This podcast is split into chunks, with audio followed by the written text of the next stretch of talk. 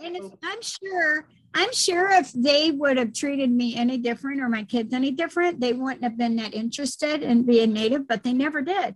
They embraced my kids because they wanted to learn. Because a lot of the younger generations, even the ones that lived down there, could give a rat's ass about this.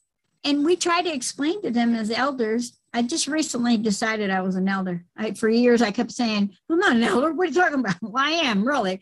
But if they would listen, uh, you know, and educate themselves, it would be better. But sometimes you just don't get that. I mean, I was just lucky that my kids were very interested, but a lot of it they were interested because they were Muslim and Native American. And it was such a small community that made them interested in learning more.